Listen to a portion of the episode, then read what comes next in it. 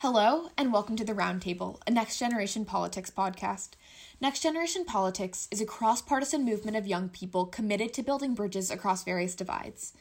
I'm Olivia Becker, and this week, Inica Kotasthane, Jade Tyra, Julianna Davis, Riya Mehta, Sara Chough, and I had the huge privilege of speaking with Mayor Yvonne Spicer of Framingham, Massachusetts, also known as the People's Mayor.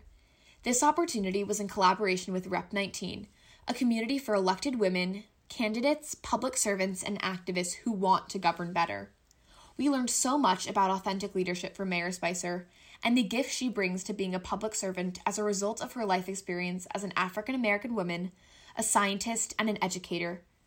A serial trailblazer, she reminds us to respect the science, bringing an inclusive, data driven, problem solving mindset to decision making. We hope you'll enjoy getting to know Dr. Spicer as much as we did. Thank you for joining us. My name is Olivia.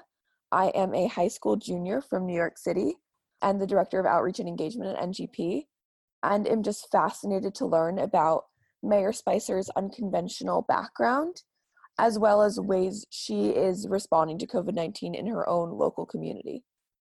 Hi, uh, my name is Riya Mehta. I'm a senior in high school in central New Jersey. I think it was really interesting how Framingham became a city as compared to a town in 2018 when she stepped up to become mayor, and how beyond any identifier she was, how the type of leadership qualities needed in this transition for the city were hope and vision and creativity, and how she had that not only because it was who she was, but also because of her unconventional background. Coming from working in a museum, working in STEM, understanding the scientific process, how she thinks just really strengthened her and made her in the best position to be there for her community at that time. You know, when you're faced with a critical decision and someone says, decide now in an instant, that's not the way to do it. How you need to gather some of the facts, you need to analyze, you need to talk to the right people.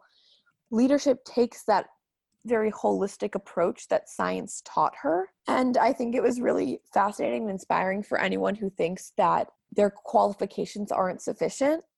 I don't think anyone would have said Mayor Spicer's untraditional background was what that city needed at the time. And yet, she has proven to be one of the most, if not the most effective mayor in the now cities and towns history. And I totally agree. I think like what she was really emphasizing is her ability to take in different perspectives, including and embracing her own unique perspective. I think that's so important because in the time that we are in, um, leaders tend to, in crisis, look at only their perspective. Whereas she really brought to light how important it is to have like a variety of perspectives navigating identity politics being you know like a woman of color like embracing her unique perspective as um, an african american woman yet also uplifting other marginalized communities and certain bills or policies that are most understood and most um, appreciated when you're coming from a background of maybe discrimination or coming from a background where you've faced that kind of hurt or pain before. And i feel like she really explained to us like why it's so important to have diversity of voice and diversity of thought someone asked her how does being the first african american female inform your perspective make you a better leader? She said frankly i've been the first of a lot of things in my life right? And it's just another barrier to overcome. And she said you know if i can make the world better for for the girls that come after me especially black and brown girls then i i would have known i did something right. But also proving it's not because of those identifiers that she's in the position she's in it's because she yeah. belongs there. Um, if anything, that's just the cherry on top. She knew she wanted to be mayor. She she had the policies in mind. She had the people. She didn't know how to run a campaign, how to put your name on the ballot, how to advertise, and so really having to understand that process while she was in the bid for for mayor, I think is quite fascinating. One of my favorite speeches or videos I've seen in a while is from Cornel West, who's this American philosopher, and it's about roots and routes. You have to know your roots so then you can go on your routes, right? You have to really understand who you are, where you come from before you can branch out and make connections with other people mm-hmm. and form those interpersonal relationships, right? She's not upset about the past she comes from. It's bittersweet to understand what it was like four generations ago, three, two, and to feel privileged for the position you're in now but you can best understand that to then be that beacon of light for other people in the future to form those routes of of understanding who you are to know what you can be and what you can help create and be a part of there's a cycle and I solve problems that way too. I look at what is the problem, I come up with multiple solutions for that uh, problem, and then I choose one that I'm going to implement. And I know that whatever uh, solution I implement has a consequence. And you're going to be able to deal with that consequence. And then you're saying you're going to implement that solution, test it. Is it working? if it's not redesign it and re-implement and, and it's an iterative process that you go through and you go over and over again so that's where i look at science and technology has helped me inform decisions and i also look at it as what can i do today I'm, I'm really fortunate to have an amazing leadership team from all walks of life that are, uh, and then also my, my core uh, office team that works with me uh, that bring a multitude of skills. And I love that, that I have very uh, divergent thinkers around me. And also, I encourage my team to challenge me. If I present something and they say, Well, Mayor, I don't know, here's another way of thinking about it, I encourage that because I welcome that thinking. So just because I'm the mayor doesn't mean I have to have all the answers. I trust other people's leadership. I wanted to ask you about your thoughts on identity politics. Do you feel like somebody's diverse identity plays a bigger role than their personal policy when deciding who to vote for? I tried very hard to steer away from it. Yes, it, you you can look and see all of the amazing things I've gotten a chance to do in my professional life. And one of the things that I, I, I often say, I've done all of these things and I've, I've had all these wonderful experiences. And yeah, by the way, I happen to be an African American woman and a kid from Brooklyn. And I own my Brooklyn roots all the time. I don't shy away from because each one of those experiences is a part of who I am. And why I am the way I am today is that I've lived through those experiences. And I, I will say to all of you too if you haven't struggled, you, you don't know the pleasure of reward. So you got to struggle. If it came too easy, you, you, you, have missed the message here. Struggle is important.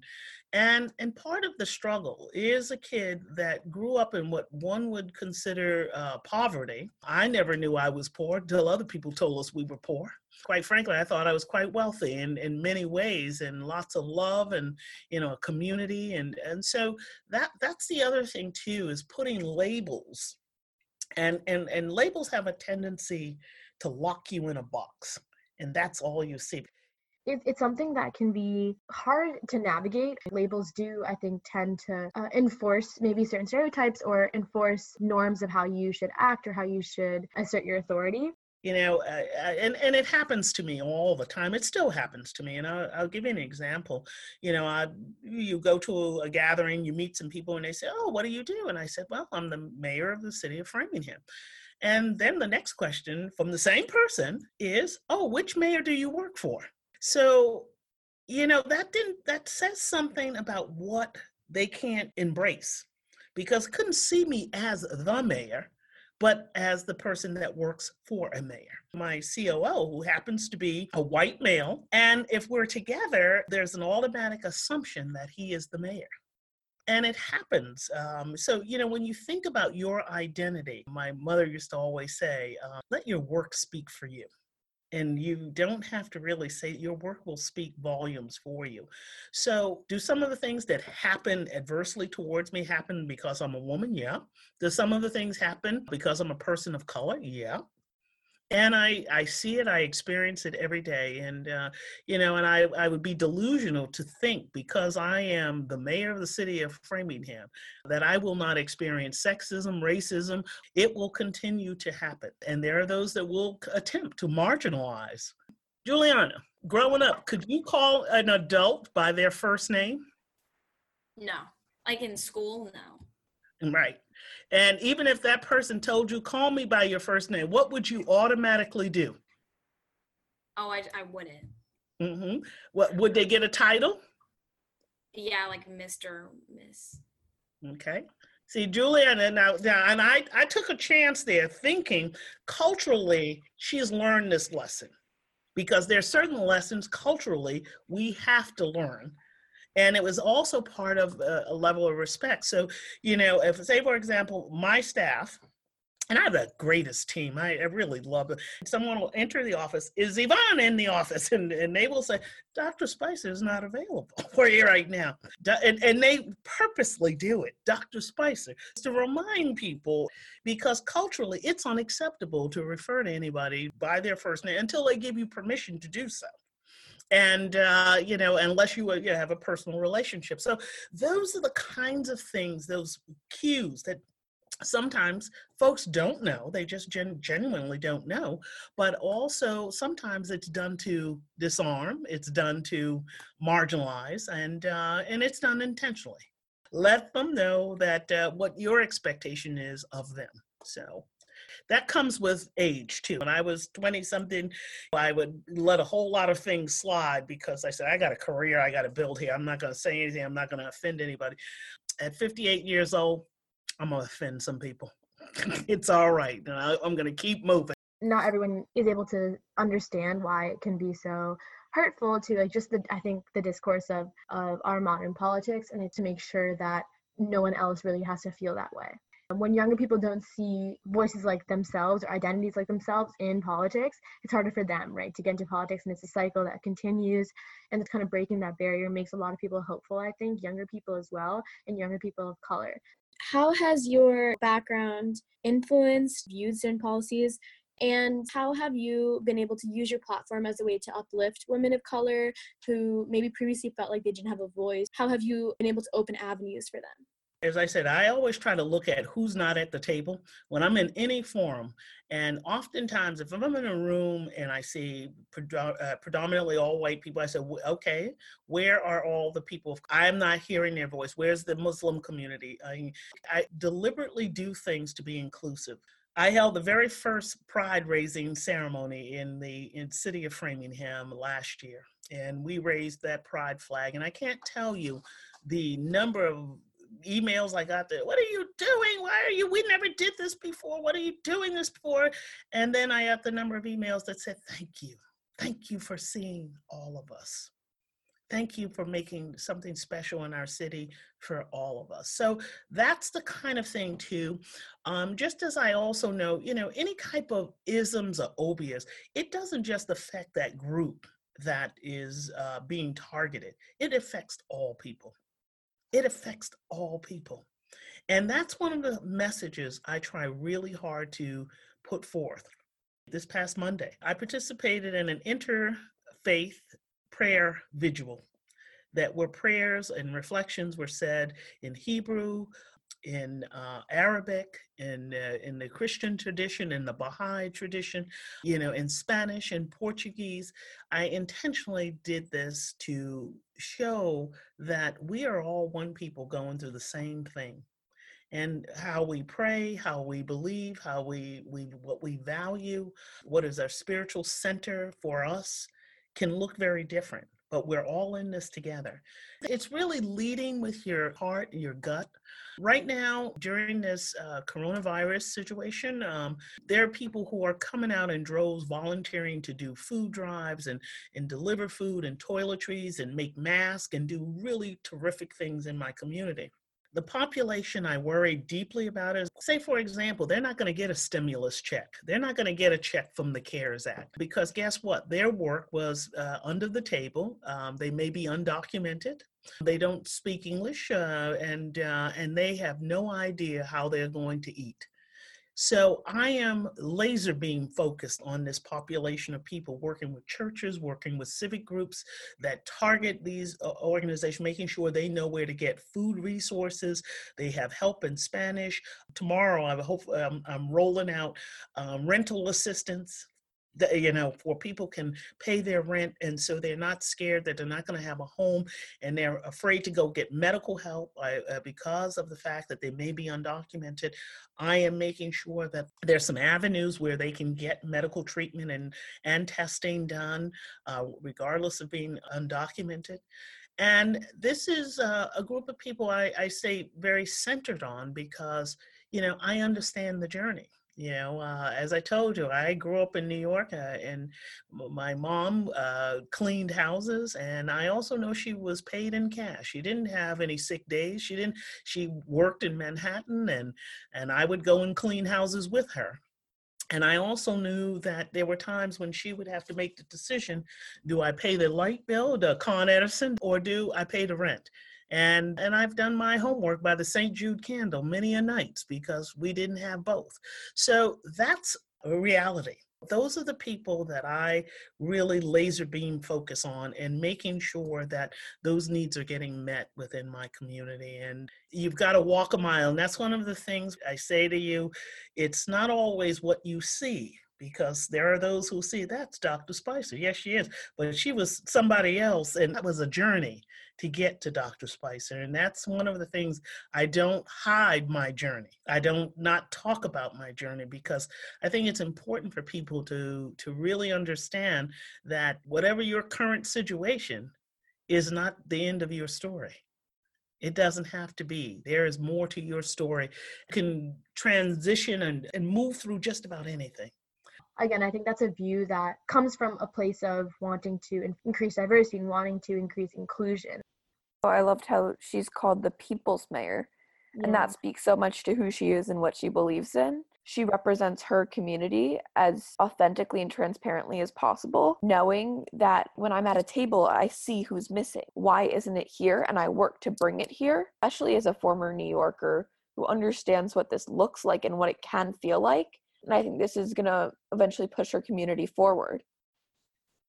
I know a lot of other countries um, and different organizations, I believe also the state of California, has tried to implement permanent requirements for this inclusivity, quotas, and structural things to bring more diversity to the table.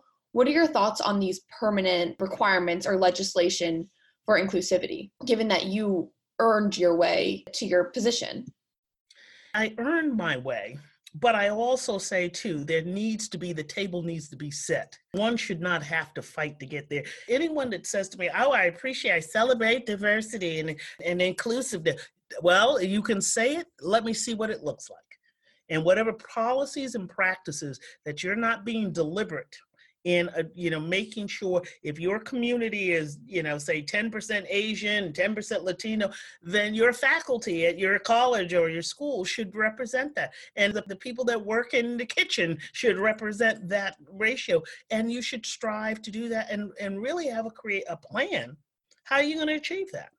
So that's that's deliberate action. And and you know and sometimes i think about my journey you know it's one thing to be mentored it's another thing to be sponsored. And and i think i was sponsored being a woman in a technical field so you know there were no other women so who had to sponsor me? Men.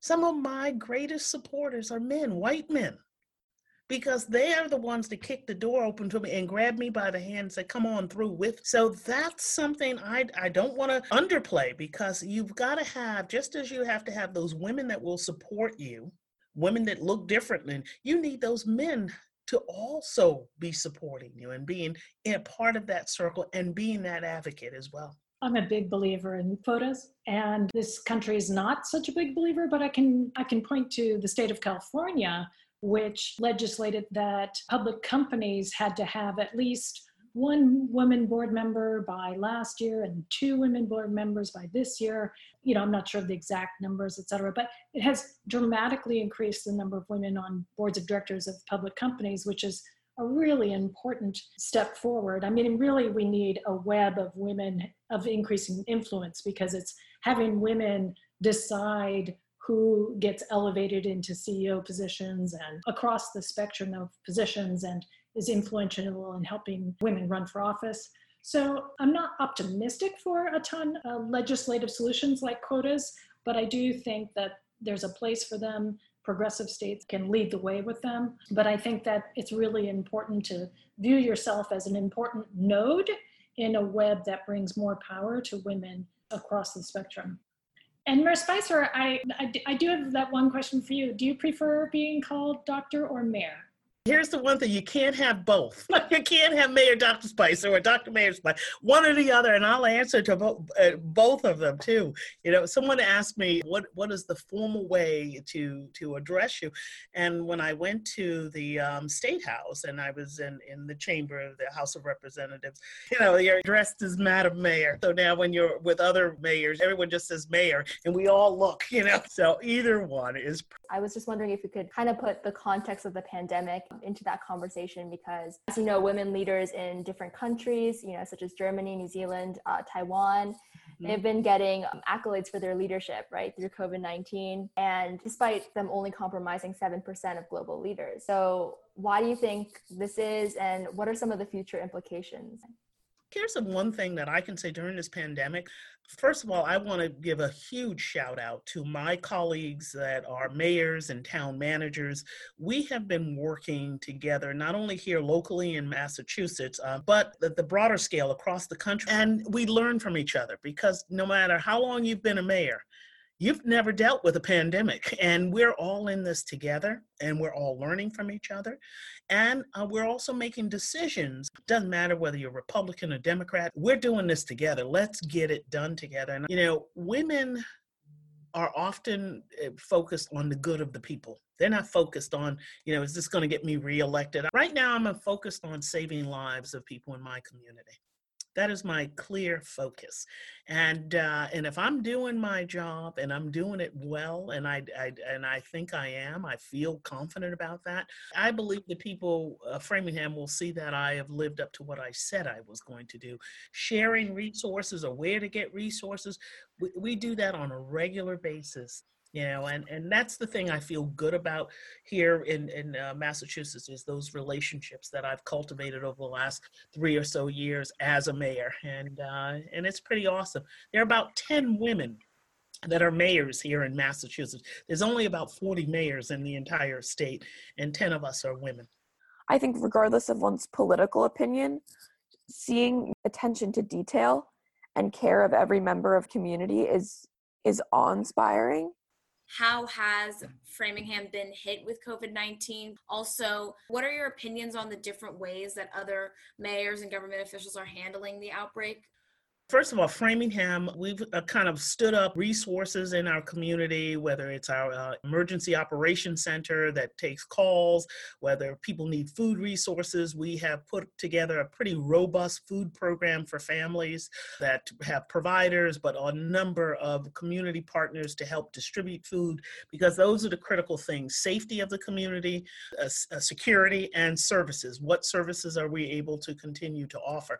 I closed schools over a month ago, uh, the library, schools, city hall, because I learned uh, from lecture that I went to with the doctors that um, the fastest way to halt this virus is social distancing. And the fastest way to do that is to close schools. So within 48 hours, the cl- schools in Framingham were closed. The libraries were closed. City Hall was closed down. And that was early March, around March 12th or 13th. So we've done that and we've started to look at our data. And yes, we knew we would, we're right now in the middle of the surge. And, uh, and we know, knew our numbers would start rising because we started doing more testing.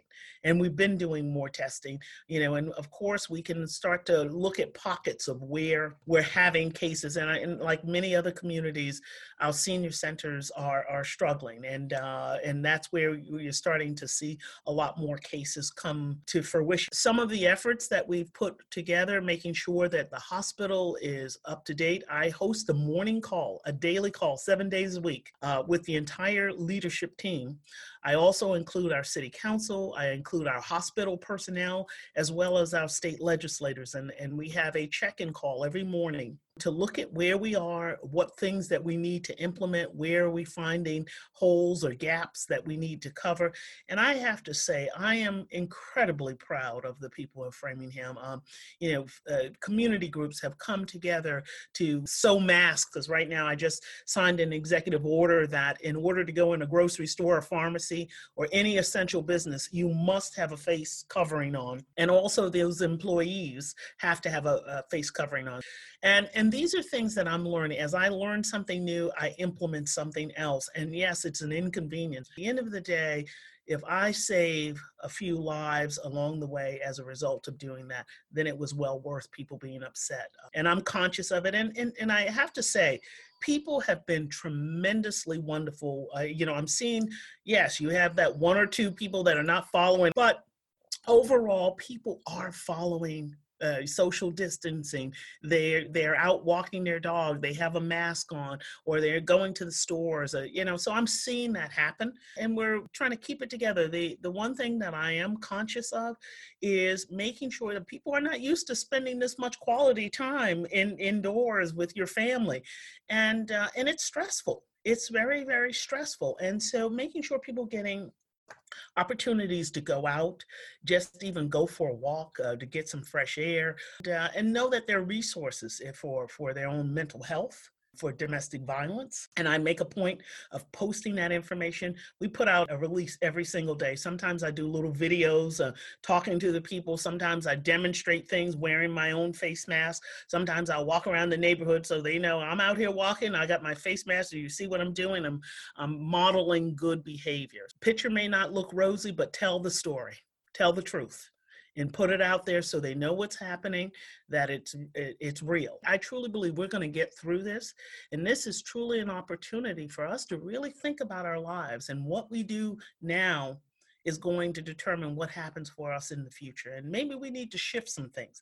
Maybe some things that we were really thinking were all that important, not so important. If everyone spent a little more time reaching out to somebody, talking to them on the telephone, being a little kinder, a little nicer to other people. We're going to get through this together. What do you see inspires young people? And then also, um, we have a question about your experience, Mayor Spicer, having seen um, Shirley Chisholm speak when you were young and what you remember about that experience. I met Shirley Chisholm when I was six years old, and I was in first grade. Um, you know, my first grade teacher, Mrs. Gluck, and uh, and I remember she said, "We we have a visitor. We have a congresswoman coming." And I said, "I don't know what a congresswoman is. I'm six years old, and we were all we just knew we had a uh, we had a visitor coming." And uh, and I remember asking, uh, you know, what does a congresswoman do? And she said to help people, and that's what my job is to help you. And so, of course, you know, wide eyed and you went home you told the story i told my mother i met a, you know a congresswoman. And you know you didn't think much of it but then to think about this woman's legacy in congress being the first woman to ever run for president and the incredible thing she did to represent uh, Brooklyn. And she's a part of my legacy. Maybe she planted that seed in me early on that I didn't know was being nurtured and going to grow. So you never know how you're going to be an influence. And, uh, and I, I am very pleased to know that uh, right now, one of our uh, congresswomen, uh, Ayanna Presley, sits in Shirley Chisholm's old office. So Ayanna Presley, who is a congresswoman here in Massachusetts, she's the first African American woman ever to be elected to Congress um, from Massachusetts, and she, uh, her office is what used to be Shirley Chisholm's office. So that is an awesome feeling for me to know both of these women and and be extremely proud. There was a question about um, what inspires young women young women first of all in my experience they want to make a difference and they they really really want to make a difference and you know what? They're passionate and they want to feel that what uh, what they believe in is going to create change. For example uh, the young man from um, parkland high school david hogg i've met him a couple of times. This young man is so inspirational to me. His passion about violence and his own personal experience has fueled him to have a, a, a, an organization, a momentum of young people who have gotten behind this initiative and will fight and fight for uh, violence uh, free schools, violence free communities. I am inspired by him. I see so many, this young woman about climate change, Greta. I, I mean, I look and I say to myself, this is the, the, the heart and soul and the fire of this country that is burning and that has to keep burning and being supported because that's what's going to make a difference going forward that is truly going to make a difference and i i like to think that as a former classroom teacher, my, my, job eh, has always been to inspire. And I even see it now. It's that's my job to inspire and support. In the words of one of my staff members, who oftentimes say say to me, you know, when she's working on something, she said, "Dr. Spicer, step aside. You're in the way of my greatness." And so, you know, I I don't want to be in the way of our next generation's greatness. I want to be behind them, pushing them along, fanning that flame for them to succeed, and knowing that um, I'm there to support them.